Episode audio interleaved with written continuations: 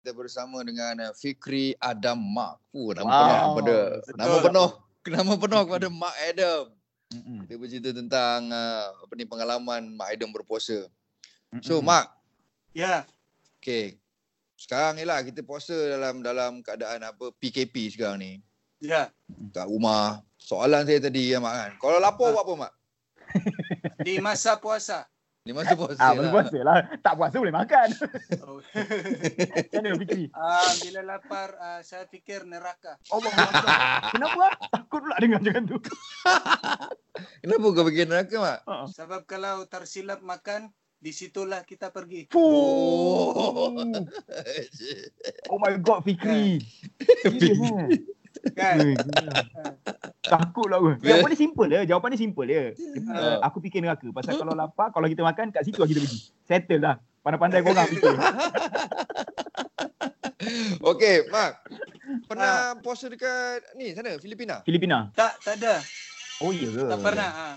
Oh. Semua keluarga di sana ah, Kristian. Okey, okey. Yelah Contoh tapi macam mana kau- tahu bulan Ramadan balik Di kampung ke apa Filipin? ada. Ah, Ah. ah, ah. Oh, ya, ya, ya. Masa tahun lepas, kita balik. Ah. Masa puasa.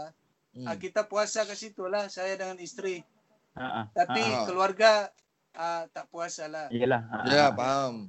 Tapi masa tu So- so okey eh. Tak ada Lepas tu- masalah eh. Tak ada masalah. Alhamdulillah. Ya. Mak, dia sangat memahami.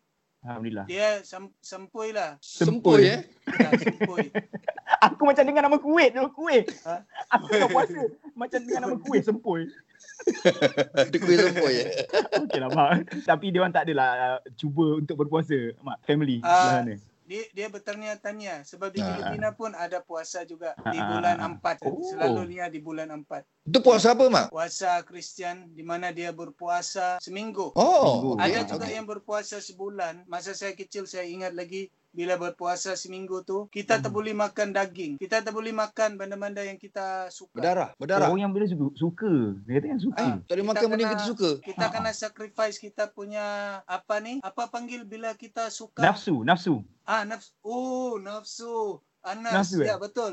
Yelah yang kita suka Ah. kan. Faham, faham. Kita tak boleh makan benda yang kita suka. Jadi kita makan benda kita tak suka lah. Boleh? Bukan macam Ah. tu lah. Maknanya Ah, kita tak boleh boleh lah. makan je lah. Janji janji halal. Ai, oh ya, halal lah.